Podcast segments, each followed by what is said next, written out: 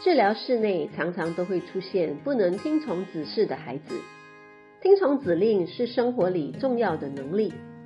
大家好，我是黄小嫣。生活当中，处处都需要我们听得懂指示，如我们理解国家条规，懂得维护宪法，遵从法治，以限制自己的行为。在学校里，我们听从老师的教诲，明白同学间的互动和相处的拿捏。在家里，父母透过生活以吃盐多过吃米的经验来教导孩子们一套人生的原则。甚至透过非语言，比如符号来理解这里不能喧哗、不能吸烟等等。从家里到学校的听从指示，延伸到将来的社会上，我们才能塑造自己的公民意识和定位。这些都需要我们去正视我家孩子现在不听指示的行为。不听指示，也许需要调整。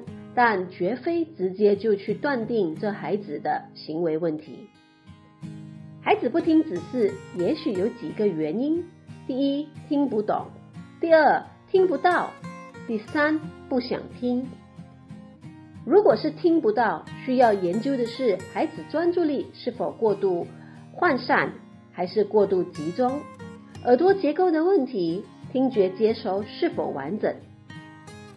如果是听不懂，需要考量的是认知问题，我们给予的指令是否符合孩子的理解能力？如果是不想听，那是孩子性格比较独立，不愿被拘束，还是孩子面对对抗的行为，或者是挑战大人的权威，又或是大人忘了给予孩子基本的聆听和尊重？这一类可能需要辅导或者是心理治疗。很多父母很懊恼。孩子就是不听自己的指示，其实不难发现，父母常常用嘴巴来给予指令，但是却没有以行动来表示自己的坚持和决心。举个简单的例子，当孩子去到别人家碰别人的物品，很多父母也许开始就会大声阻止，不能拿，没有礼貌。如果孩子只有两岁，我们怎么断定他能理解“礼貌”这两个字呢？两岁的孩子本我意识主导，完全就是出自于自己的本能去触碰周围的环境。这时，父母应做的就是把不能碰的物品移开，转移他的注意力，让他玩玩具或是进行其他的活动。如果是三岁以后的孩子，并开始建立起社交行为。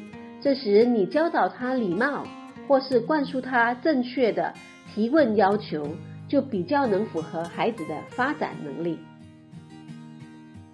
让孩子明白不能碰或是拿某些物品，除了告诉他不能，还需要把物品移开。当然不是生气的抢走。我们可以用手压着孩子拿起的物品，并坚决地看着孩子，告诉他这不是你的。所以不能拿，坚持让孩子松开手，再把物品收起来。过程中，孩子哭闹是正常的，因为那是他们最强的表达方式。父母需要坚持立场，但无需大声斥责孩子。你友善的坚持，孩子会感受得到。Coffee Top 四十一，阳天还是阴天，都是好天。